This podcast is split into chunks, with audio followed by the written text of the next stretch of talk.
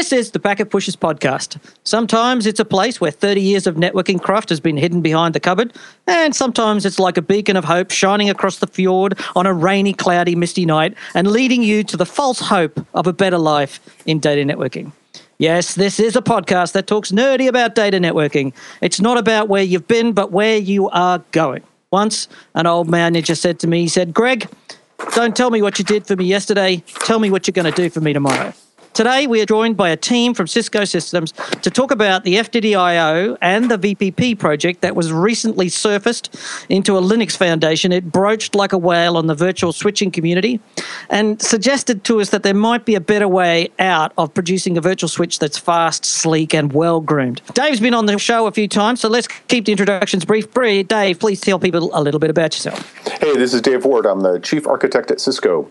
And Dave Barach is joining us today. Dave, what do you do? Hi, I'm Dave Barach. Uh, I work on VPP code. Wow. So the re- your fault, is it? Yeah, it actually is. and also with us today is Maciek Konstantowicz. Maciek. Uh, I work for Cisco and uh, with uh, Dave and Dave, and um, I uh, use the VPP code uh, by trying to uh, stretch it and make it work faster.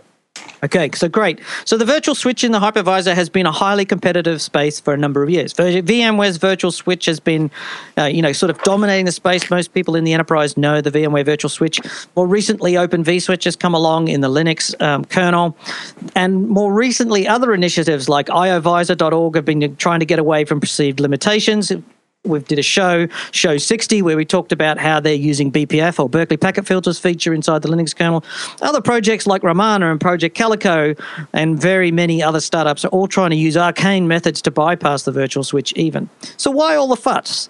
Because the virtual switch is critical not only to connecting VMs to the network, but also because network functions virtualization means that our appliances, our firewalls, our load bales, our proxy servers, and all that type of stuff are soon going to be virtual appliances running in KVM hypervisors on Linux. We need a virtual switch that is going to be more than just Ethernet in and Ethernet out. It's got to be able to do some of the features that our stuff has. Now, the discussion today is are we getting too complicated? Why do we want all this extra stuff? Is it craft or is it feature? So, over to you, Dave. Why would Cisco push this project into the into the limelight? Hey, so thanks again, guys. And if it makes it easier, you can just call Maciek Dave too. Uh, you know, everybody at Cisco is named Dave, so you might as well just call us all Dave. And uh, I just want to warn you, uh, shoes are off. We're ready to go. So let me answer the question. Uh, we open sourced uh, VPP and created the uh, Fido project instead of calling it FD.io. It's easier if you just call it Fido. Um, and it's got a cool dog logo associated with it. But nonetheless, the reason why we open sourced this simply was to move the industry forward. There actually was not a fully featured virtual router, virtual switch with the features that are needed in the industry to create the NFV workflows, to work with hypervisors. And in particular, I think, Greg, what you left out was also in the container world, a fully featured forwarding plane for a containerized and cloud native world. And so we open sourced our Barach, that's the other Dave, Dave Barach, and 12 years of his work and his team's work on virtual switching and routing that is extremely high performance, extremely scalable, and very feature rich with everything we need for L2, IPv4, IPv6, all the encapsulations known to mankind, plus a metric shitload of features.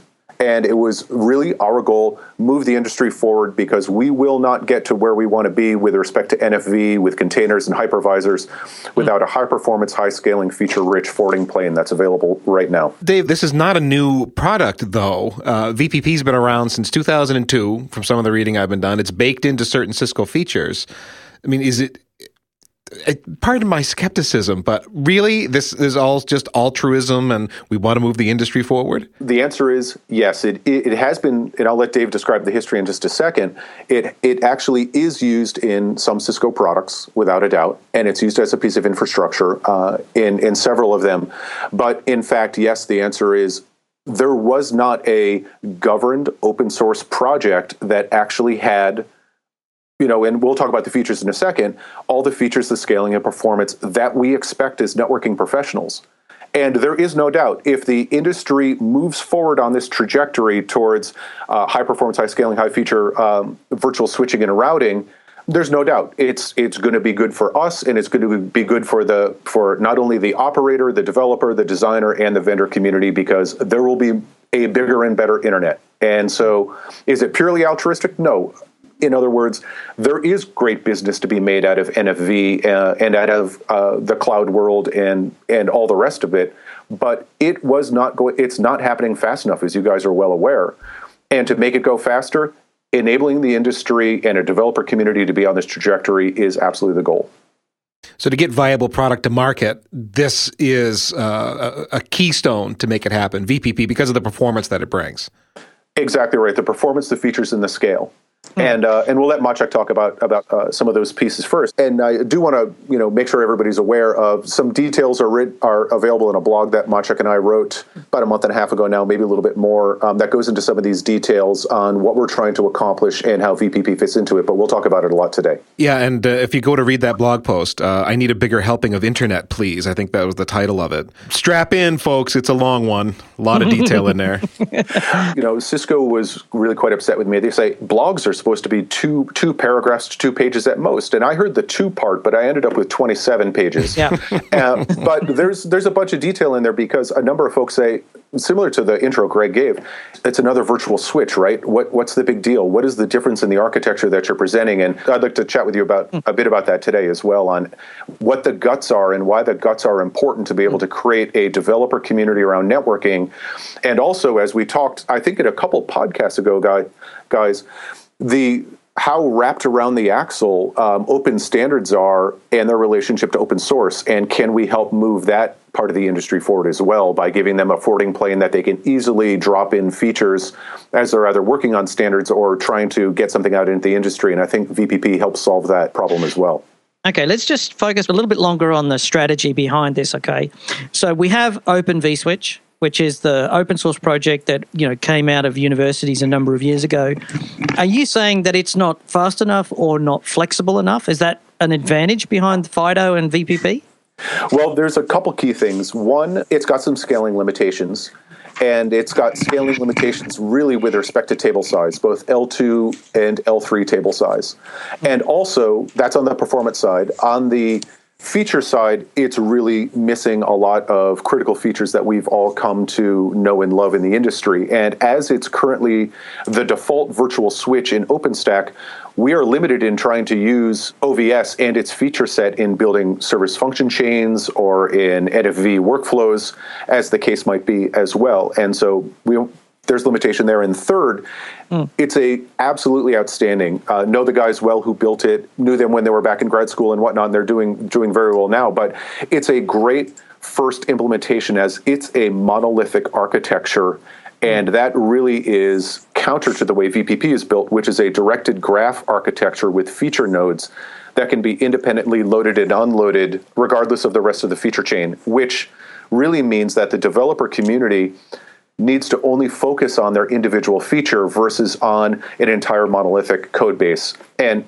you know, it's it's been an ongoing conversation in the industry about monolithic code bases versus mod- modular code bases, mm. and that's the architectural differentiation I'm trying to make with VPP that it's a modular code base. One of the things that uh, historically, you know, didn't really start off with a particular agenda to build any, you know, any specific thing, ended up thinking, you know, gee, why is it that one gets better versus worse performance out of a, you know, out of a particular code base? And the vectorization trick where you end up, you know, handling 100 packets basically in a loop, you know, gives you some really nice computational phase behaviors. That's one thing to say. Given that you have a bunch of packets in your hands, you can start actually prefetching to cover dependent read latencies. That there are a number of coding tricks that make it slick. The other thing that I think we got, as Dave was alluding to, we got reasonably right is that the various pieces of the of the forwarding graph in some you know yeah they're an L2 an L3 path an MPLS path or you name it. But when you're working on a new piece of code on a new tunnel encap you don't have to be globally aware of touching everything in the planet that you're really working in a nice little box with the expectation that at the end of the day because of the way the the infrastructure is constructed you'll actually get really good performance out of it. And uh, you know it's been pretty successful in you know in that regard. To say uh, this is not not, of course, the first trip around the track. It's actually the third trip around the track. That starting in 02, you know, colleagues and I did, you know, did one round of development. Um, the uh, the sort of the the, the highest, uh, you know, the highest part count uh, Cisco product use was a set was a second complete rewrite from scratch, and we're now really on our third. So, uh, you know, hopefully third time's the charm. That uh, we, we've managed to get pretty good traction with people now doing stuff in the, in the open community, and that that's it's really great to see because at some level you want to get external traction. You know the uh, you know the goal is to not try to do everything yourself anymore. Let me ask a quick question. There's two other approaches. Open vSwitch is one, and the other approach is to use. Uh, there's a project called IOVisor which uses Berkeley packet filters, mm-hmm. and there's a bunch of virtual switches that use Linux bridges are they bad or are they just not optimal? You know, what's the difference? So one thing, IOVisor, um, which is really a I'm going to call it a shim, and, a, and, a, and apologies to my IOVisor friends. We're also working in that community as well, uh, and we can talk about us placing multiple bets on multiple uh, paths, both in the Linux kernel and otherwise. The extended Berkeley packet filter that IOVisor um, enables uh, programming of is relatively new in the Linux kernel, and it's also a programming model that that um, isn't complete yet. So I'm not necessarily saying it's bad, but it's in the Linux kernel, and the Linux mm. kernel isn't bad. But as we know right now, um, and you mentioned Linux bridging, and that's where I'm heading with this, and we'll do a quick comparison. Sending everything um, in and out of the Linux kernel, um, the Linux kernel doesn't have the right now. It doesn't have the forwarding, and yes, one good thing is that they're working on direct cut through to the Linux kernel networking stack. But the issue right now is that the raw performance of, of Linux bridging in the kernel is at the at best at the hundreds of megabits per second, which just isn't going to satisfy our NFV dreams by any stretch of the imagination. We actually need tens, if not hundreds, of gigs mm. available to us to create economically efficient and effective NFV workflows. And so the issue with extended Berkeley packet filter, it's just not done yet. And mm-hmm. it, even even then, the actual forwarding model of how it does classification and then does forwarding through it, it's yet to be determined how fast that's going to be. Right. So they're just not fast enough because they haven't been optimized or finished yet. Whereas VPP has let me take the case. Let me make these statements, and then you can knock me down or correct me. But uh, by comparison, you're saying that the VPP, which is the algorithms inside of the FDD, uh, inside of FIDO, have had more than a decade worth of development. And as David Barach said, he said he's been through them three times. This is his third time through optimizing that code, and that's what gives FDIO its inherent speed advantage, along with the fact that it runs in user space, not in kernel space. Now, there's some advantages to that as well. Maybe you want to speak to those points, Dave. Yeah. I sure can. I sure can speak to some of the advantages as a guy who writes code. That uh, developing in user mode, depending on what you're doing, you can sit in GDB and say, "Oh, gee, that was wrong." Go rebuild an image and be right back where you were in 10, 15 seconds. Uh, we all know how much fun it is to reboot those big, big iron servers and as a result, you know, just being able to work strictly in user mode, where not only do you have debugging tools, but also, uh, you know, even uh, as humble a tool as PerfTop, uh, you can use to tune uh, prefetching strategies, one thing and another, which are just, it's kind of prohibitive to do the level of tinkering that you need to get real performance when you're working down in the kernel. Even, you know, even loadable kernel modules, you know, have their limitations in terms of, of how much you can do, if for no other reason than the, the tooling that you can apply apply to them is not all that great. So, Dave, in addition, you know, one thing you learn when you build computers and, and certainly a lot of routers and switches is that having the electronic state of the computer or the RP or RE or whatever you guys like to call it in the switch or router is dependent upon the state of the kernel. And so moving VPP into user space uh, means that and, and I actually um, I'm rather drunk on this Kool Aid is that keeping the forwarding plane in user space means that if there's a problem in, in the forwarding plane, I'm not crashing the kernel and I'm not mm. uh, resetting the entire computer or entire device. Mm. You guys have a lot of experience with having to deal with fault tolerant situations and understand what happens when an RP fails or fails over. It's not pretty, and it's the same thing in a NFV world. And so, being in user space, I think, is a, an excellent attribute of fault tolerance in these particular cases. Now, user space is and kernel space are two different types. Just to back up for those people who are not aware, user space and kernel space is two different memory modes inside of the Linux kernel, or most operating systems kernel, but only my Linux is where we're talking here. Uh, something that's in the kernel is restricted to the operating system. It's designed to be restricted so that security and integrity is maintained, and only the kernel of the operating system can run it. Something that's in user space doesn't necessarily has a different memory space there, and the idea being is that because it doesn't exist in the kernel, it can be changed, rebooted, restarted without in, infecting the kernel in terms of uh, creating dependencies. If you have to reboot the kernel, obviously you have to reboot the computer. So, what Dave's saying here is that because it's in user space, I can do things with the virtual switch that I can't do if it's in the kernel. You want to be in the kernel for performance, but if you can get the performance in user space, you're better in that. Is that a fair summary? Very fair. Appreciate it. Yeah, I'd even I'd even augment that point just slightly, which is to say that you can do things that are more more difficult and require more trips around the track to get right in user space, exactly because the cost of, of trying again is so much less than it is with kernel code. And uh, Dave, correct me if I'm wrong, but I don't know whether this is the right time to talk about some uh, some numbers, but. Um, it does make the call, uh, the, the code uh, much uh, much simpler and all, uh, simpler to, to use and operate. It also makes the code much more uh, deterministic and predictable. I remember um, the first time I uh, we met, which was over four years ago, Dave Barach with the VPP code. I was amazed that where we actually looked at comparing it to routers, I could count the cycles per packet and it was at that time 100 to 150 cycles per packet, which um, at the, on the computers at that time, 2 gigahertz core and uh, 2 billion cycles uh, divided by 100 cycles, we were getting uh, 20 million packets per second, which was uh, lots of traffic out of a single core. Um, now, and it was quite deterministic. Yeah, the determinism is because the kernel also needs to handle all the interrupts that, that come into the system, as well as all the system calls that need to come into the system, et cetera. And the determinism that Maciek is mentioning is really based on the fact that the user space application VPP is doing nothing else and has to service nothing else. And that mm-hmm. really adds to the determinism, particularly in the forwarding case, uh, delay and jitter. That's right. Dave uh, Barach, question for you. You had mentioned vectorization uh, early on. So, two questions about that. Uh, one, could you explain that? I read up on it. I think I understand it, but it seems it's absolutely critical to the performance of VPP. And then two, we were talking about kernel versus user space. Could you have done vectorization as designed uh, if you had to have done this in kernel, or does it only work in uh, in user space?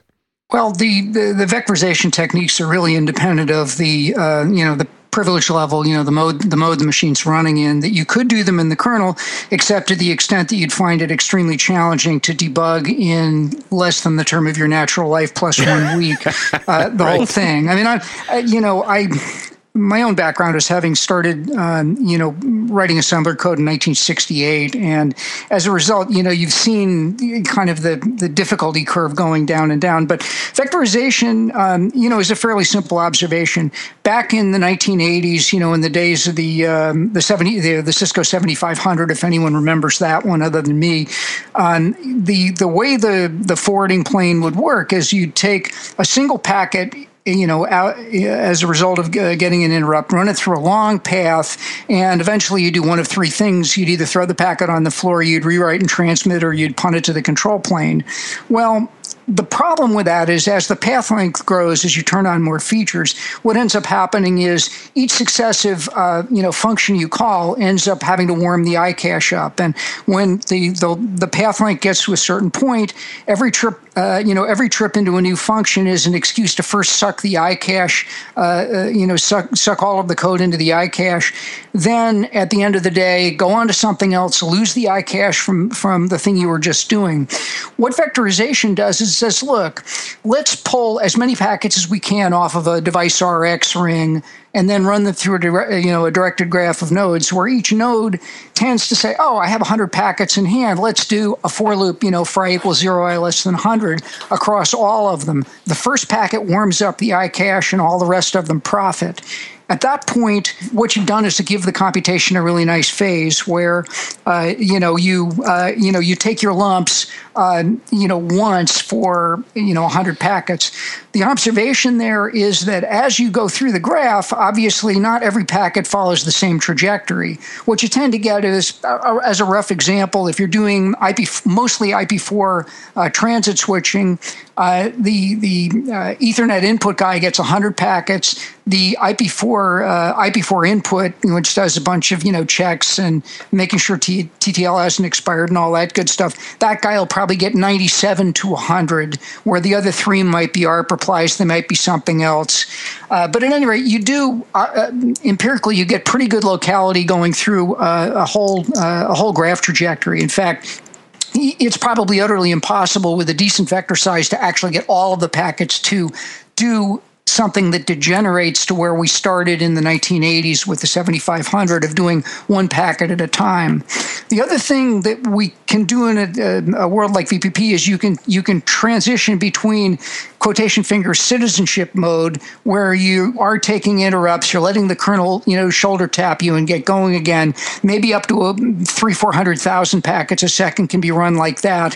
What we do is we literally say when the vector size grows to a certain point, then we'll turn on polling in the device drivers. These days, we're based on the uh, Intel DPDK, which picked up on the uh, vectorization technique, you know, kind of not a decade, but considerably after after we'd started with it. And the thing there is good news, the poll mode drivers are really, really fast. The bad news is if you turn on polling, you're killing a core completely. If what's really going on in the box at a certain moment only, you know, only requires 100,000, 200,000 packets a second, there's no sense completely eating a core for that task that you can actually get out of the way. An interesting thing you, you're probably thinking to yourself right now is well, okay, um, what about the jitter and latency properties of the story? The story there is that the dispatch algorithm actually is really stable, which is to say, if you're running at a prevailing vector size of 50 to 100 and something happens on the machine, what'll end up happening is that more packets will pile up on the RX rings. Now, if you think about the amortization effect of, you know, doing that, you know, for i across the entire vector, warm up the iCache once and then all the other packets in the vector profit, what ends up happening is it's kind of like an optim, you know, a, an optimal worker. When times are slow, it takes, you know, it takes more clocks uh, to do a, a particular packet. But when times are, uh, you know, uh, when the uh, you know, when the vector size increases, the computation runs a little bit faster, and the vector size will converge back to the equilibrium value. In fact, we see this in practice where something will happen on the machine, and you'll go from a vector size of 50 to 70 to 80, and you'll mm. see the vector size melt back right melt right back to the uh, to the equilibrium value. And just for our purposes here, the vector size is the number of packets being processed at any one time. Yeah, exa- yeah. exactly. The number you get off the RX ring and and run through the directed graph. Yeah. So that means that you can have many packets in flight. So if you've got a server which is very large and you've got 100 VMs, you can farm line rate to each of the, you know, you wouldn't get 100 VMs active at a given instant, but you could theoretically farm at line rate to different queues for those each VM. Uh, you can do reasonably reasonably well. I mean, without wanting to get into making broad claims where it's really a, a, very detailed sport to configure exactly what you're doing. And Maciek will tell you, uh, I'm, I'm, sure when he gets around to it, of all of the fun of, of tuning something for really optimal performance. But yeah, to a first approximation, uh, a VPP based vSwitch can eat a tremendous amount of traffic from a trunk and deal it out across a set of VMs, and that, you know, at high rate. And that's really, uh, you know, certainly one use case. I mean, Maciek can can also tell you about the use case, which is almost equivalent or, or bigger than a, a, a, CRS-8, actually, in terms of its uh, in, in, terms of its ability. If you wanted to dedicate a whole server to being a big old, you know, big old core, you know, core router as of five, ten years ago, uh, you know, we've got to the point where we can do that now too. So really, the point that Dave's making is that we believe VPP with its feature set and a FIDO project can be both a VNF, a standalone forwarder with features in it, uh, performing a task in that workflow, and it can also be the virtual switch or virtual router that also connects together hypervisors as well as containers.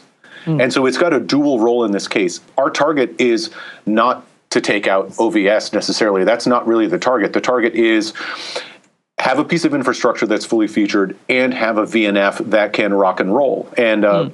Now that I've interrupted Maciek, I'll let him speak in a second. Uh, if we were to put and, I, have said this, uh, we wrote this in the blog, and I said this at a couple conferences you can see on YouTube, that four socket computer, we're flinging uh, on that four socket computer using 24 cores out of 64 cores total, 480 gigs. Mm. That's a you know, and that is bigger than a CRS eight back in two thousand four and five, which uh, which is what we built back in those days. That's a two RU computer that that's flinging more that can fling up to twelve line cards of the original CRS one in two thousand four. That's mm. not that bad. That, that is quite good. I just before we talk to Maciek about how he's getting um, the performance, I wanted to ask about hardware acceleration and DPDK. You're getting this performance. It sounds like just in software. Does hardware acceleration make a difference to you, Dave, or does it um, does it just confuse the issue? Is there advantage, disadvantage? Well, the hardware acceleration is actually is actually a great topic to bring up. That architecturally, VPP is more than happy to take advantage of things like um, classification, to take advantage of a crypto offload if you can do it.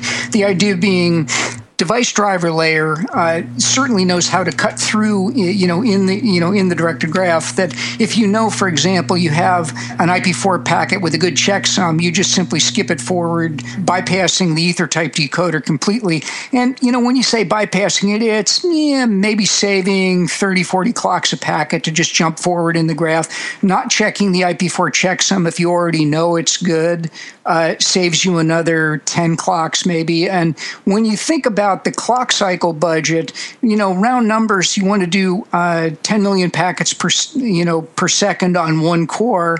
Um, if you've got a two gigahertz computer, that gives you a 200 clock budget. The device driver layer is going to chew most of most of 100 clocks up, so that gives you about 100 clock uh, cycle budget per uh, per packet uh, mm-hmm. to do the rest of everything. And we kind of get there, as it turns out.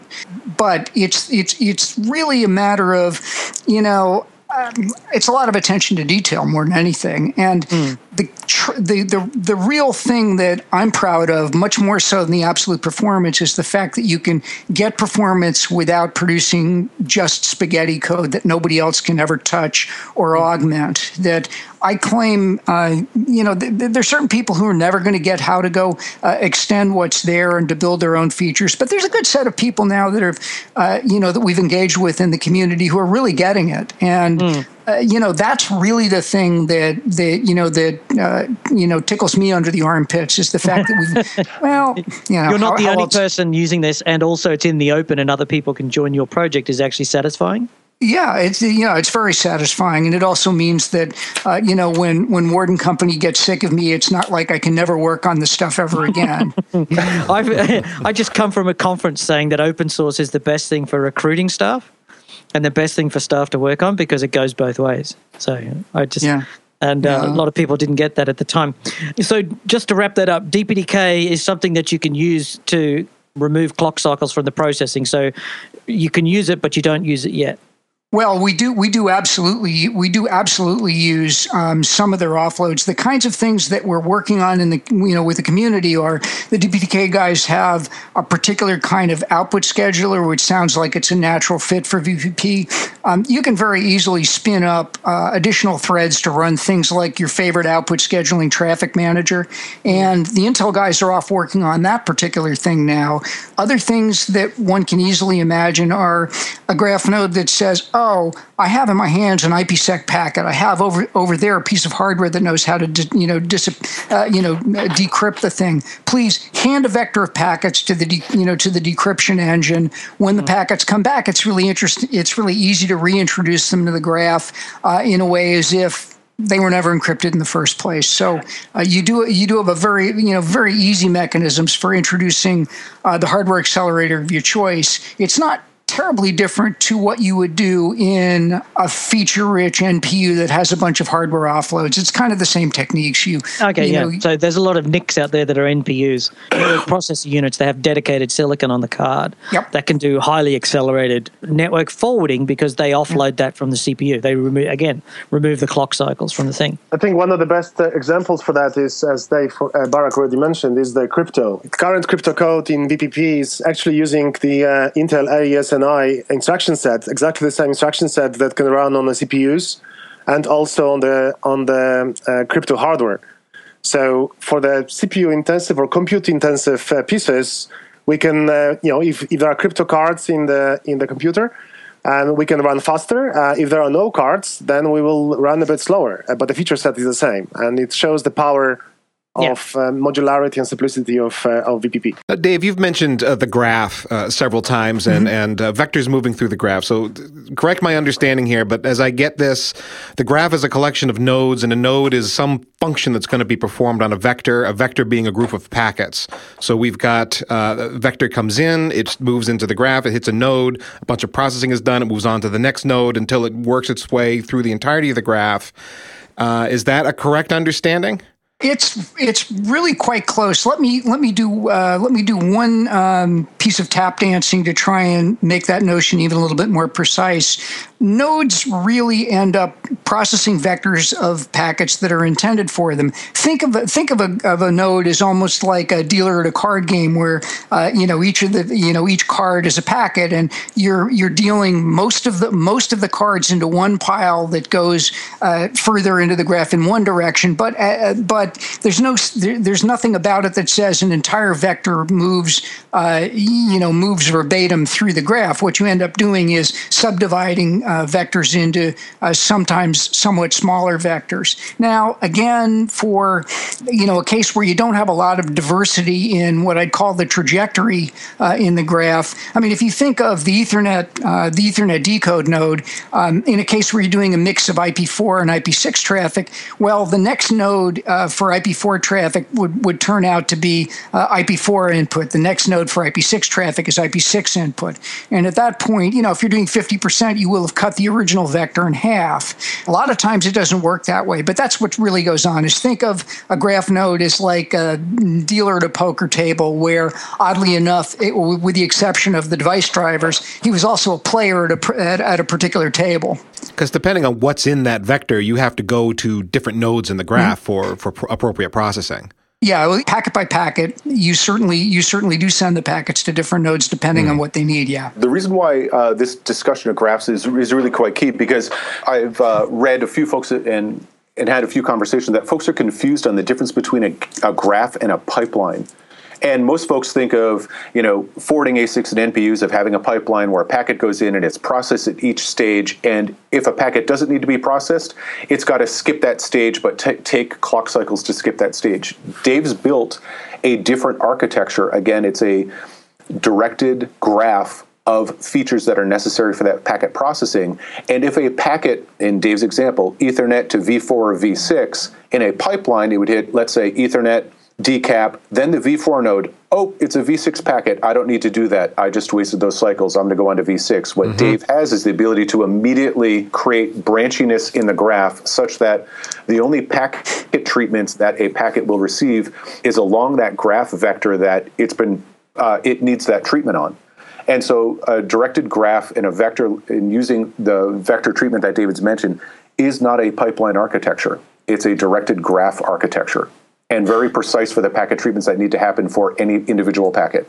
Uh, It also means you've got to determine what that packet is, what that frame is, before it actually starts flowing through the graph. How, how are you determining that? Well, it's there's not there's not really very much to it. You know, uh, at the device driver level, if you get some pre-classification out of the hardware, well, that tells you, oh, it's IP4, and it and it needs or doesn't need a checksum check done on it. It's IP6. That's one sort of branchiness. The other is, okay, I have a I have a, a Mac encapsulated packet. Go look at the ether type. And you know, one you know, again, uh, it's desirable to skip that if you can get the hardware to help you, but there's no requirement to do it. Now, is it fair to say that the graph nodes also uh, are related to the modular, uh, the modularity that VPP has? Yeah, ab- absolutely. I mean, although no two graph nodes are exactly alike, otherwise, why would you have two? Uh, it does turn out that they are uh, largely independent of anything, uh, any knowledge of each other. That's not to say that, uh, for example, in the IP path, uh, earlier stages in the IP path, I, you know, for example, IP4 lookup is going to pass hints to IP4 rewrite. For example, okay, I looked this up in the trie in the uh, bounded index extensible hash in the case of V6 table, and I came up with it with an adjacency index, and that adjacency tells me the next place I go with this is to rewrite the packet. Well, it, will turn out that you you scribble down in buffer metadata a little note that says, oh yeah, and when the rewriter wants to know now what uh, what adjacency am I supposed to use for the rewrite for this guy, uh, it knows it knows how to find it instantaneously. So in addition to uh, just the trajectory through the graph, there's a little bit of uh, context passed, passed kind of with local significance between subgraph arcs. Um, it's a trick that's used commonly in NPU programming as well, where you end up with a, pa- a per packet context that uh, various stages will scribble notes into. And we have exactly the same thing. I mean, I've done some of that kind of work, and you know, although the technique requires some level of discipline, uh, it's actually you know it's very effective at saying I don't have to re uh, you know reacquire things I knew a minute ago from first principles. Now we've also talked about DPDK. I want to understand how FD.io or sorry FIDO and DPDK are related. Is it that FIDO is using some elements of DPDK to do what it does, or is there a place where FIDO ends and DPDK begins as the packet is flowing through the system? There's really a pretty at the moment. There's a really pretty distinct boundary that DPDK is a, is a great source of very high performance drivers, and really at the um, driver to network stack uh, interface in both directions, we have a pretty crisp uh, line of demarcation. In fact, VPP can be built specifically to run over AF packet interfaces completely without the DPDK, so that if one wants in a container workload to have something that works with AF packet, you know, you can build a version of, VPP that gives you the whole net stack, comma, but none of the DPDK drivers, and in particular, none of the poll mode uh, driver behaviors. So, yeah, there's a pretty crisp line of demarcation. What we're trying to do as a community is to uh, I wouldn't say blur the line there, but to take m- more advantage of things that the DPDK uh, community bring, you know, brings to the table. QoS scheduler, for example, uh, stuff that we don't have uh, particularly in VPP at the at the low level, um, you know, bit bang, you know, low level bit banging functions. Uh, that there, that community is a really good source of of highly performant, excellently coded, uh, low level routines, and you know we we continue to try to leverage uh, what's coming out of the DPDK community. I mean, naturally, there's a bit of uh, the two communities, you know, have such an affinity for each other that at some point, uh, you know, you'd hope there'd be a, a you know, a, a, Vulcan mind meld at the at the program level. But I'll let Ward get into that. I'm not a politician. Um, so we're going to also leave that topic for a second. But Dave, you think you forgot to mention that VPP also supports the S DPDK feature set as well, which is the storage uh, I/O features of that driver infrastructure, and we actually can we take advantage of that in other projects that we do, where VPP as a generic piece of I/O infrastructure is not just related to networking, although that's what we're talking about today. We've actually built storage processing nodes and and storage I/O processing into the VPP infrastructure. Rewinding the conversation just for a second. Um, you asked whether or not we can take advantage of other hardware accelerators. As you know, there's been a, movement in the industry to take advantage of compute plus FPGA. And mm. so we're what we're working on now is having the exact same coding architecture and development uh, experience that Dave already mentioned, but also make it not just the features that are built into a CPU or into an NPU that was mentioned, but also into an offloaded FPGA that can do um, some packet treatment, return the packet, and get right back into VPP as a, as a graph node. It just happens to be a hardware graph node instead of a software graph node. Mm. And and we can talk about uh, how well we're doing with performance in those uh, in the future when we're when we're done doing that work. That that's uh, this summer. Oh, you've got to wait for those chips to come to market. They're still a, a ways out. Yeah, in particular, the, unfortunately, there's still frequently attached over PCIe. And hmm. what and maybe we could turn the conversation for Maciek to talk about some of the interesting performance tuning because what we run into is really a limitation on how PCIe is being used and its fundamental limitation as as a bus. This is PCI Gen 3 and we're hoping for a Gen 4 and then just on NIC limitations. And hmm. and where I'm headed with this is that as we take a look at other projects and trying to build let's say a IO optimized computer for NFV, which mm. is not an enterprise or IT based, you know, rack space or blade computer at this particular point. It's one that's optimized for IO and not for mm. memory or storage. You actually, we actually need as an industry to build a different computer and um, that's what Maciek's been spending a ton of time on, and the limitation and okay, why. So, so I'm joking a little bit here. You know, we need custom hardware to do networking because networking's special. Is that what you're trying to say? No, no, no, no, no. What I'm trying to say is that we need a computer, and this is also what you see out of the TIP program in, in OCP. That if we're going to build, let's say, a service provider computer for NFV and make it mm. cost effective and efficient, it comes down to how much I/O you can put through that computer.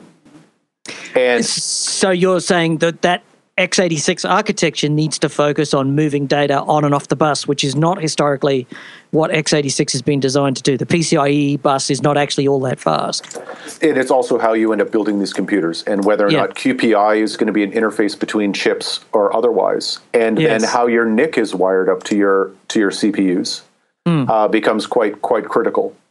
And this is at the forefront of compute design and what the TIP program in OCP really is focusing on and what they've talked about uh, at their launch. But is Intel going to produce, like at the moment, they're producing CPUs with FPGAs that focus on cloud provider requests. So the FANG group, you know, Facebook, Amazon, Netflix, Google, they're looking for CPUs that have FPGAs because they can write their code to take advantage of them. Would Intel build a, a type of motherboard architecture or CPU architecture with the supporting chipsets that would be networking centric. Is the carrier service provider market actually big enough for that to happen? I believe so. Because mm. that's the predication is that there is customers to buy IO optimized CPUs and motherboards.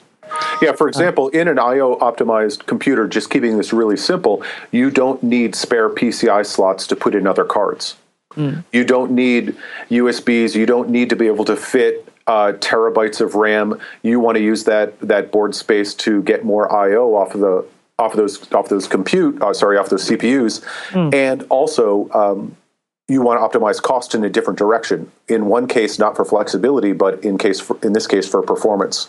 Yes. And I think I think where we're going to see a lot of these computers, of course, is potentially in edge, well, any anywhere you see NFV, but particularly in the in that distributed potentially core architectures or in uh, cloud yeah. DVR architectures, CDN architectures, GI LAN off of mobile gateways, um, virtual CMTSs, et cetera, et cetera, et cetera. All of those places are the perfect place for an IO optimized. Yeah, it won't be enterprise IT that will yeah, drive that market. Exactly. It'll be carriers and service providers that will drive small number of huge customers buying lots and lots of these things to do what they need to do. But but right, I agree, Greg. I don't see a lot of enterprise folks grabbing onto this necessarily not a bad thing, but it'll dribble down to the enterprise over time once the technology proves out. Yeah, in particular, I think when um, when we actually get to the virtual branch situation, as well as, hey, uh, and and we see this all you know see this actually quite a bit in the iWAN or broadband WAN cases where hey look I want a CPE that potentially is virtualized and I want all those services services that I now expect in my branch from firewalls to load balancer to WASs to whatever's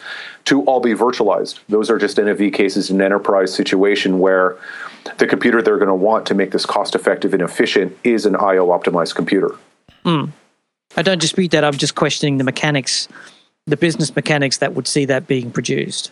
So the logic is good, but whether the business logic comes up at the same value.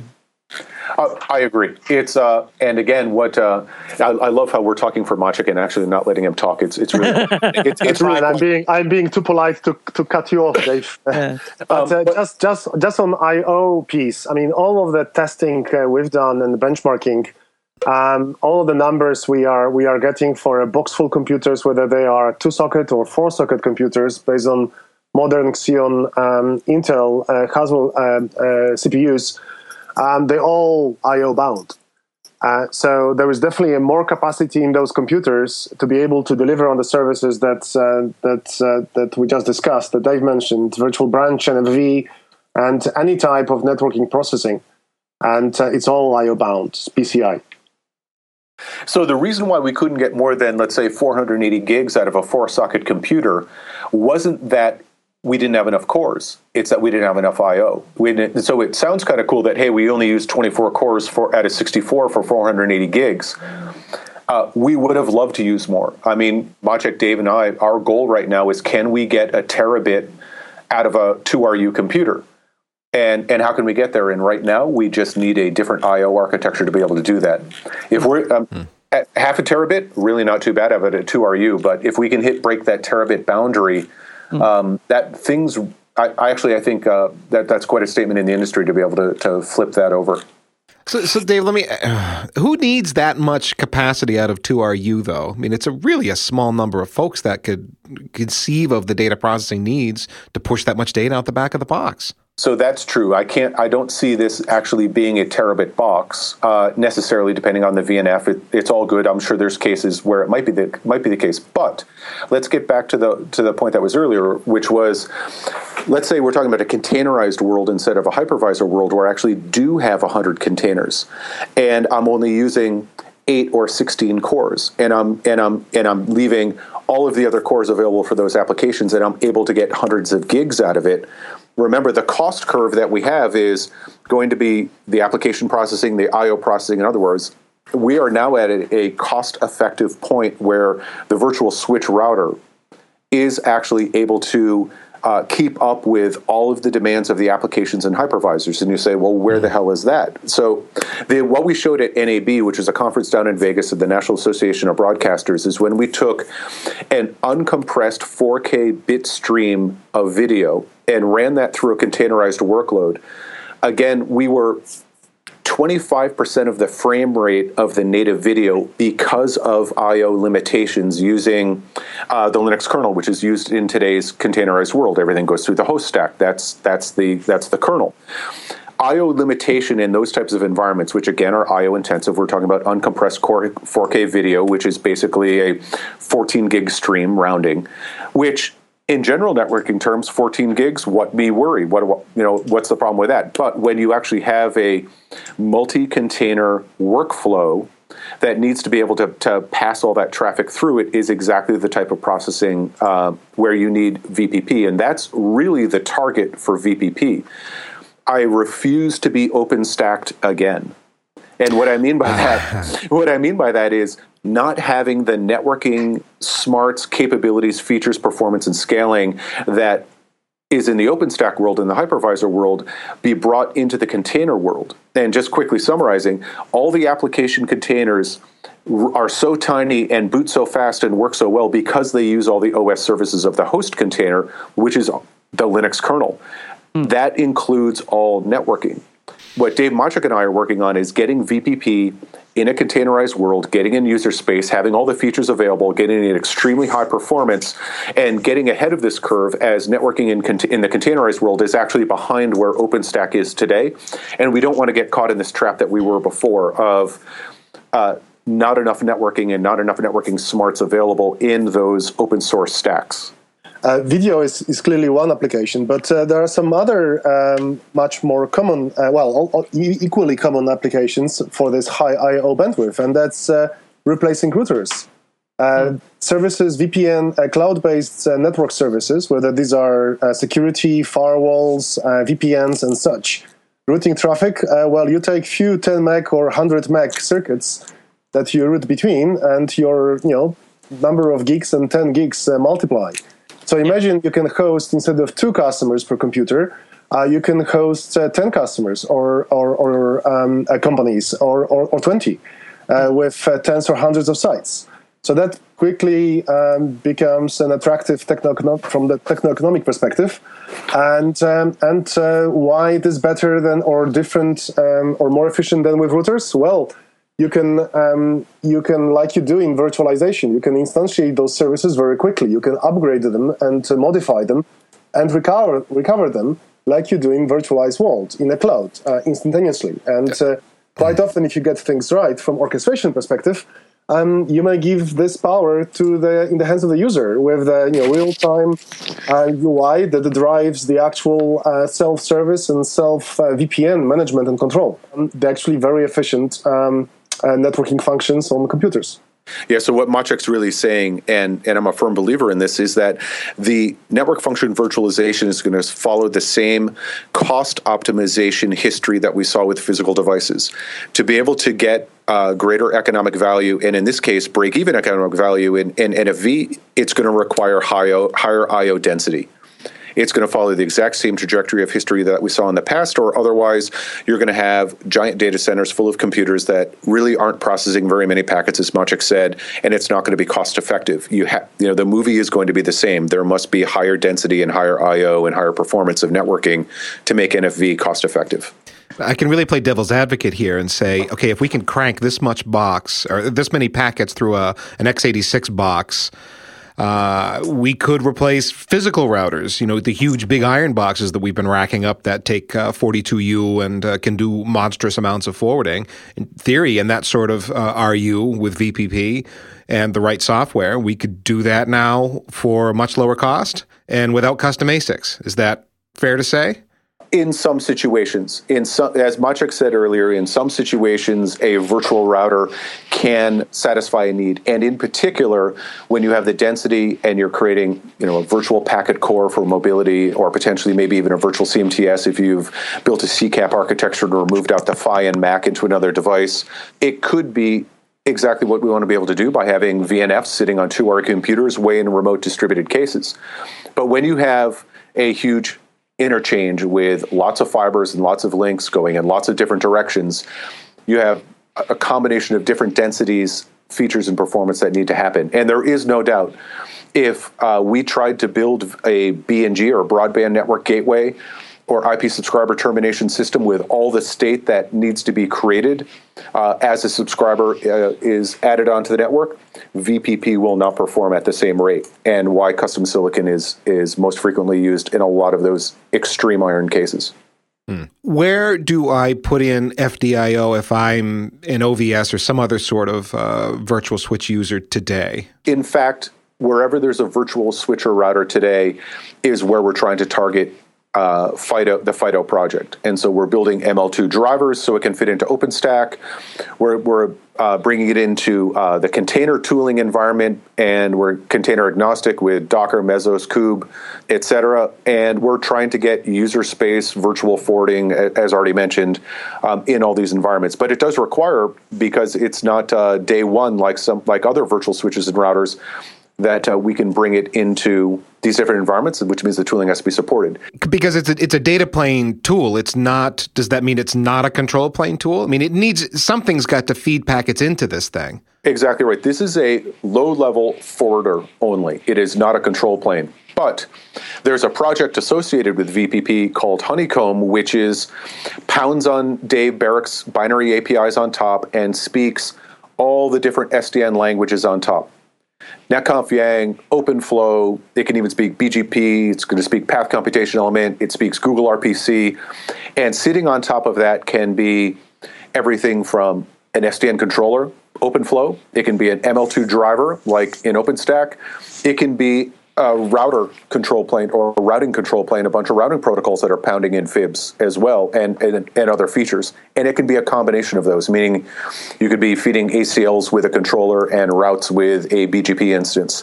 It is only a bit banging, packet flinging forwarding plane. And so it's control plane agnostic. And we've proven in our own products it can be control plane agnostic, and then proven that with a number of partners as well. Now, the, the interesting part of that is it's not tied to any specific control plane and it is not tied to any specific SDN protocol. It is SDN protocol agnostic. It is not optimized for any one individual uh, SDN protocol or way that it's fed whatsoever. There's, of course, rules in the order in which stuff is programmed, just like everything else, every other forwarding plane really tough to uh, fling packets out if there's not a Gazinta interface coming in, but nonetheless, um, understand, understand the point I'm trying to make, which is that it is uh, protocol agnostic and control plane and management plane mm. agnostic. Yeah, so if VPP is the forwarding plane, VPP slash FIDO is the forwarding plane, you now have to strap some sort of control engine over the top that makes you happy. Correct. Mm, it's not you're not specifying or restricting that, and because it's open source and it's in a Linux Foundation and the open license is there, anybody can go and pick up the code and start folding a control plane on top. So if you want to make it look like OVSDB, then for what because you need back to do that, then you can do that, or you can start to develop new netconf and Yang models to forward and make it look like BGP. Sure, knock yourself Well, out going. actually, Greg, it comes with it's being it's coming with a project called Honeycomb, which is that adapter layer where you'd actually write. Um, if we're not supporting one protocol, you'd write your favorite protocol. Let's say it's just flinging it over UDP, or you know it, it wants to go over HTTPS or whatever. Write an HTTPS module, and Honeycomb will pound it into VPP and and FIDO itself, and all you have to write is that um, protocol adapter, and that's it. And the control plane, pick your favorite. What about the P4 programming language? Does that something like I find that quite interesting? Is that something that could be supported? So that can be supported, and there's a P4 summit coming up, and that's exactly what some folks on my team are going to be working with um, the P4 community on trying to do. Not only to extend the use of VPP, but also in particular to make sure that the compiler model, I'll call it that, the compiler model and language constructs of P4 are suitable for full routing forwarding planes and uh, Yeah. and that it works well. A lot of vendors have criticized OpenFlow as being impractical to implement, and so I guess you would rather not see a repeat of that of you know OpenFlow defining things that can't be actually executed, like or implemented in silicon or software. Exactly right. And hmm. as we've talked in the past, have zero religion over the SDN protocol at this point. Hmm. Well, and P4 is actually taking zero religion over your networking protocol. It can be you can start writing your own tags. You can start writing your own IP protocol for all that if you feel like it.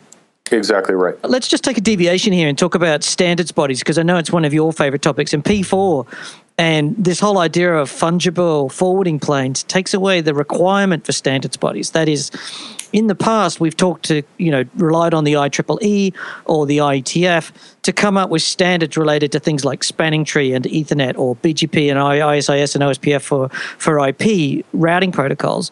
And we needed that consensus because we needed to have interoperability and also vendors needed to have a known state to manufacture their products against and have a market. So once the IETF standard emerged, then vendors could make products that use those standards knowing that there was a viable market. But we're now heading into an era where we can program anything we like. So, for example, this week we saw Facebook announce its OpenR project where they've built a complete messaging plane on their routers using open source standard open source projects like ZeroMQ and Apache Spark to replace routing protocols almost completely. It's early days. They aren't quite there yet, but it's certainly their intention to move this in live. You know, do standards bodies have a future here? Is this a like does FD.io or does does it move past that era of waiting for standards bodies to lead and let them to start to catch up to what's actually happening in the real world? So a couple of things. One, even even that uh, R project, the way that it used the ZeroMQ and the message buses, it still had protocol support to form those adjacencies. But remember, a standards body had not defined how to do either interprocess communication, remote procedure call, FIB downloads, or any of those pieces. They chose ZeroMQ. Uh, so that's where the bus was used on the internals of the router, not necessarily on the externals of the router. They still discuss support of, of open standard protocols. But to your point on how VPP, I think, is related to standards protocols or standards bodies in particular, because a graph node is an ind- independent feature node, if somebody at a standards body wants to build some new feature, widget, or feature, uh, sorry, or protocol, they now have a prototyping platform that is as easy mm-hmm. as it can get, meaning that they only need to define and write the code associated with their feature. And I truly hope that it enables standards bodies to get back to the point of running code in rough consensus, you mm. know, versus fine lunches and dinners and political trickery. Um, mm. That my tongue was in my cheek, but nonetheless, but Well, nonetheless- it's not so much. It's the organisations have have um, were built in a certain era, and they built on a model of scientific consensus, and you know, and, and I mean the IETF is sort of a victim of its own success in a way that anybody who wants to start a project can start a project, provided they conform to the rules. And you have crazy ideas getting up off the ground because enough people are willing to follow crazy ideas. Like the one Ethan brought up today is deterministic networking. That's fundamentally trying to emulate going back 40 years in networking to do TDM circuits over IP. It's absolutely nuts. There doesn't seem to be any common sense in the in the IETF particularly around this is a dumb idea. We shouldn't do this sort of thing probably like you, I refuse yeah. to burn my career on stopping all dumb ideas. Um, yeah. But uh, and instead try and focus on the good ideas. But in this particular case, if somebody wanted to build or attempted to prove that deterministic networking could be built, they actually have a platform that they can go and prove that out in code versus uh, just speculating on a hypothesis. And and again, we've we've taken as you know, we've taken both ODL and we've recently taken VPP to the standards bodies hackathons that we both sponsored and participated in to begin to teach folks and created these dev boot programs to get folks up the hill as fast as possible and being able to write feature nodes in the graph, as Dave mentioned earlier, to be able to prove out the point that they want to make in the feature and functionality that they want to do. Now, that that, that, uh, that hits one of my cynical buttons. Is you know money can buy you a long way in open source. And sponsoring hackathons to get people to understand your open source project is a way of driving it forward politically. I just wanted to highlight that in the interests of fairness. You know, Cisco's throwing a lot of money at FDDI, at FIDO and the FD.io project by sponsoring these hackathons. Most Linux Foundation projects wouldn't even remotely have a chance of doing that. Maybe. I mean, that, that's, that's actually a fairly harsh criticism right now, um, just between April 18th and May 18th. There's uh, 248 commits to FIDO with 41 different contributors, and 12 of them are new in that month. And for example, DPDK's got in that month 26 contributors with three new, and Open vSwitch has 30 contributors with seven new. Anyways, my point is that what Dave mentioned earlier, it is taking off in the open source community, and I don't believe because uh, you have to remember the the FD.io community and the VPP community inside Cisco is ex- incredibly small. And although it may be mm. more money than, than other folks can afford, it's actually really quite small. Mm. And back to Ethan's point earlier, the point here isn't necessarily to 800 pound gorilla this because we're not selling it. Mm. It's actually just to move the industry forward because we are wrapped around yeah. the axle in delaying NFV and delaying container networking and delaying OpenStack networking mm. uh, and and the I/O requirements of that and feature requirements, and that's really what we're trying to do. Maciek, what are you sort of doing to test this performance and validate? Like, there's some pretty astonishing claims on the website about just how fast FD.io can go. What's the deal there? Well, so um, as I said, I, I, fell in love with VPP when I bumped into Bar- Dave Barach a few years back, and um, it was the um, the uh, although I haven't touched the C code for uh, 20 years, it was the attention to detail, uh, the passion and enthusiasm that actually the code is showing in the code. Mm. It's simplicity, modularity, and efficiency. And um, when I say efficiency, uh, you know, we, we keep talking about those um, cycles per packet and number of users per per compute footprint of compute. The beauty with VPP is that it is all uh, trackable. You can see it. Um, there are counters for uh, for everything and uh, and there are also counters for you know how many clock cycles are spent on processing packets or vector of packets, and then it's averaged on a per packet basis. So one can very quickly um, calculate and and see from uh, uh, APIs or or even CLI on how efficient and fast um, not only the whole VPP is, but specific uh, nodes that are processing packets. And um, and I think somebody, I think it was uh, you, uh, Dave, the big Dave, Dave Ward, uh, you, you, you, you, you made this uh, line uh, that um, the bean counters, the accountants, would absolutely love it because suddenly um, people can understand by looking on how uh, VPP is processing those packets on what is the cost of not only uh, the full service but specific features that are involved to that compose this service. So whether it's a whether it's IPv4 forwarding, IPv6, whether it's security, whether it's firewall, all of that is actually visible through the um, very extensive and granular telemetry in VPP in terms of uh, the cost, the cost in clock cycles. And then we take clock cycles, we we know how fast the computers are uh, in terms of you know billions of cycles per second, gigahertz, uh, how many cores, and uh, that way we can calculate very quickly uh, on paper and then verify in the lab on uh, how many you know uh, packets, features, services, customers can be supported on the on the on the footprint of compute. So this is really the the approach we are taking to um, benchmarking uh, and different scenarios. Um, we've been doing it at Cisco for a while, and now we're doing it in the open, which is mm-hmm. um, which is great. We did set up a, a project within the FD.io, uh, which uh, which I'm uh, leading from technical perspective. It's uh, somebody came up with this weird name called CSIT, Continuous System Integration Testing. Um, it's basically a, a, continuous development and continuous integration uh, approach uh, to the network processing software, i.e. VPP. And um, we basically we are still in the development phase. We are alive for about two two months, two and a half months. Mm. And what we're doing, we, we basically build a um, what I call a continuous design engineering benchmarking and feedback platform where we give the developers uh, a tool where they can co- test their code and um, and show whether firstly the code is working. That's the functional tests in CSIT, and and then how well it is working. And this is the performance part of a platform. Um, it's also, I think, on official uh, literature, it's uh, referred to as a continuous performance lab Mm. The hmm. project is CSIT, and we basically uh, test uh, test performance. That's really what we're doing in uh, in FD.io. Um, right.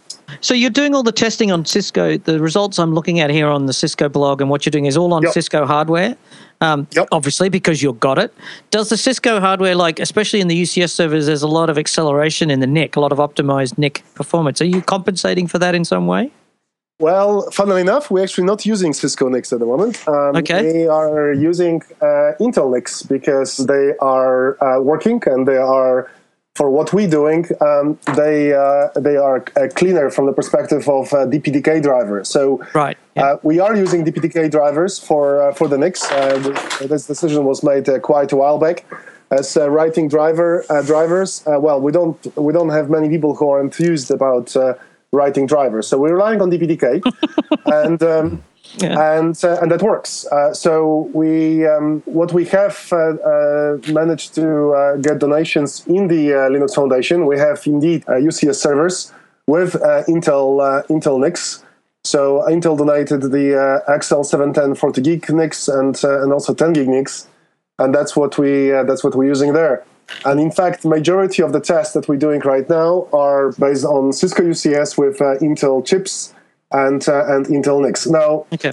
we're doing UCSs, but uh, we're also working with um, uh, Intel, who are doing exactly the same tests, pretty much mirror tests on their Supermicro platforms and um, and we're getting very similar results. So okay, hopefully, I just wanted to ask that question because you know if you're testing exclusively on UCS, the UCS server does have a lot of performance optimizations or uses different approaches compared to other people's, and I just wanted to flag that up. That was all. I'm not. Just well, uh, yeah. in fact, I'm not aware of using. Uh, we, are not using any acceleration within the UCS itself on the NICs. Great. We really rely on Intel Intel architecture and going forward, we're actually looking for people to donate more hardware, uh, Supermicro or other, into LF, uh, as our um, uh, testing system, the system, uh, can work on any um, x86 64 uh, architecture. In fact, VPP supports now other uh, microarchitectures. So we're looking to actually for people to donate some At- um, Atom and um, and ARM servers to to basically run the same tests. Okay. Now the point the point of actually us open sourcing Maciek in this case and all his his entire test rig and the results and and all of it in the continuous performance lab was that we could it's the only open source project that actually um, you have to run not only functional tests but performance tests so that when we have a release of FD.io the performance and scaling of all the features are known at time of release and although that sounds perhaps obvious why isn't everybody doing that it actually right now is the the first networking related open source community that has a performance lab like this that can reject features and check-ins from from being included in mainline if they're not up to snuff. Yeah, and uh, maybe just a quick note on um, the earlier comment um, uh, made here about uh, why we need new computers. So today on the current generation of Xeons, uh, we can drive uh, two times 20 gigabytes per socket from the PCIe Gen 3 perspective. So that's two times 106 gig, and that's pretty much it. So uh, two sockets, we can uh, we can get 320 gigs uh, theoretically um, uh, out of the based on the PCI, PCI PCI bandwidth, and that's exactly what we're driving with VPP. having as many free cores to do other useful work as possible.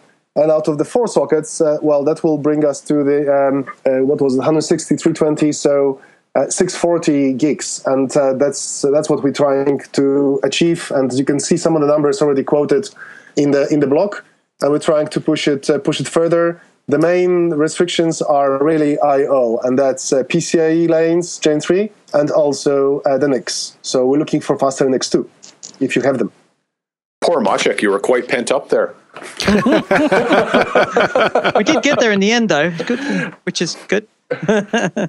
So, guys, we have we have hit VPP hard. We went into some corners that I didn't know we were going to go into, and this was pretty cool. Um, is there anything else that, uh, that, that we should hit? What's maybe what's upcoming, or uh, or, or, what's what's baked in there that uh, we haven't talked about yet? Hey, well, uh, you know, one you can see the list, the superset of of uh, features that are listed on the blog, but there's some stuff that's come out since we uh, put out that blog that I think people might be interested in, which includes per interface whitelists jumbo frame support, shared adjacencies, which is basically a recursive fib or recursive route re- resolution or indirect next stops, however you like to say that. NetMap interface support, Python bindings, new Java bindings, um, Lisp XTR, V6 segment routing.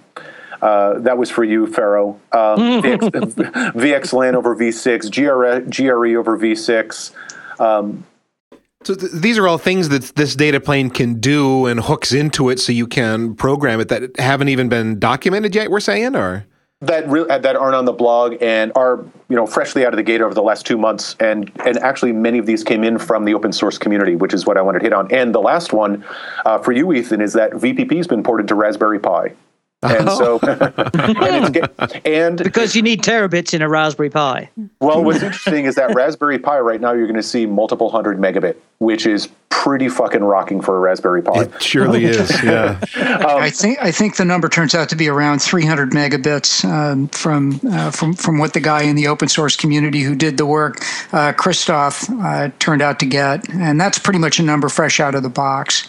Which generation Pi was that? Do you remember? Uh, the latest. The, th- the three? Okay. yeah, the three. Correct, yes. It wasn't going to be a first generation one. well, I would have been really shocked if it was, but wow, yeah. But I mean, hey, so, even at 100 megabits per second, you're talking about a, a Raspberry Pi WAN Edge that right. just five years ago, you know, we were buying, uh, you know, routers for, you know, thousands of dollars that now we can replace with a $5 Raspberry Pi and some software. No, theoretically, absolutely. I mean, you were close. Yeah, we're heading in that direction. You know, a- absolutely not, Greg. You cannot do that. Absolutely not. now my cynical button just got pressed in all the way in. Hey, well, what I wanted to, uh, the way I wanted to just just quick end this is let you know that uh, next big major release of VPPs coming out in in uh, Dave. What's the date? Is it June? Or is that the code cutoff? Okay, June June is the the first formal release, and then there'll be one three months uh, after that. We're trying to spin in phase space uh, a couple of months after the PDK on pretty much a three month cadence if we can do it. And um, I think you know the release in June is going to have all the features I mentioned, the stuff you read on the web. The one in September will have uh, much richer honeycomb support, which was that uh, shim on top that speaks all the SDN protocols. And um, there's a fast data packets project going on in OPNFV where OPNFV is going to be built out of Neutron, ODL, VPP, DPDK, etc. And that's all going to be brought together and for that release. So the September release is after many, many years of work in open source and, and building a whole bunch of uh, foundation, contributing a bunch of code, I think is finally to the point where we're going to see it come together and be integrated into a into a solution uh, across those across those open source communities. Hmm. Which, those are big uh, words right there. Actually, hmm. Hmm. Be interesting well, to see what September brings us. Uh, I agree, um, but uh, I've canceled the summer and all summer vacations for my crew, and uh, we're going to at least go for it, which is good news. Hmm. Sorry, Dave. Sorry, Maciek. Thank you, Dave. Thank you. Expected. Thank you, Dave. Thank you. Hey, well, thanks, guys. I appreciate the time today. Thanks for listening to Packet Pushers today. I think we've taken FD.io just about as far as it's going to go. This whole idea of vector packet processing and overhauling the virtual switch to something that's a little bit different. We've talked about a number of different things. I've tried to collect as many links as possible that will go out in the blog post that goes with this. Um, there's some good documentation over at the FD.io website. They've done a great job of sort of explaining the basic ideas behind vector packet processing and how some of the th- graph theory works there. You can demonstrate how amazing you are to us by telling your boss what you learned today. Thanks very much to Dave Ward. Uh, Dave, where can people find you on the internet? They can find me at a at a Twitter handle that I only stalk at at uh, at drr cranium. Uh, you can see me on Facebook and send me email, all the usual places, and uh, I respond. And Dave Barach, can people find you on the internet or do you lurk? Yes, they can. Well, I'm somewhat of a lurker, but at VPP Guy uh, on Twitter is a good place to look for me. Fantastic. And Maciek, where can people find you on the internet? Uh, well, I am uh, very uh, anti-e-social, so uh, no Twitter, and um, but uh, uh, Google and uh, email uh, works. Uh, Maciek at Cisco.com and also FD.io CSIT. Ethan, any parting thoughts? The performance that we're starting to get here is uh, is extraordinary, and what will be interesting to me is because there's so many competing interests here, uh, not just interests but projects and personalities and some egos. How, how, how will the community actually react to VPP, you know, on the whole? And that will be very interesting to watch, especially with what uh, Dave said at the end about what uh, what they're marching towards for September with some multi-project integrations that present a holistic packaging for NFV, etc. Uh, for me, uh, what I'm striking here is the similarity between this as a forwarding plane that's agnostic of the actual forwarding process, in the same way that merchant silicon is agnostic in white box and vendor switches. You can choose it. That doesn't the forwarding plane itself has no value. Yet for the last 20 or 30 years in networking, being able to build a forwarding plane was a key competitive advantage. We're now seeing that it's not the forwarding plane that's of value, it's the control plane and the management plane. That is the protocols you use to program the forwarding plane that matter. And now we have a white box virtual switch, and we now we have white box physical switches. It should be interesting to see how that plays out there's a wider issue there that I'm sort of seeing. So you can find this and many more free technical podcasts for engineers, along with our community bloggers at packetpushers.net. Follow us on Twitter as at packetpushers. Find us on LinkedIn, like us on Facebook, rate us on iTunes, and really, please, if you've got a chance, please head over um, to your favorite place and say to people, "This is a fantastic." Podcast to listen to because goodness knows we spent 90 minutes going incredibly nerdy on something today. Uh, and last but not least, remember that too much networking would never be enough.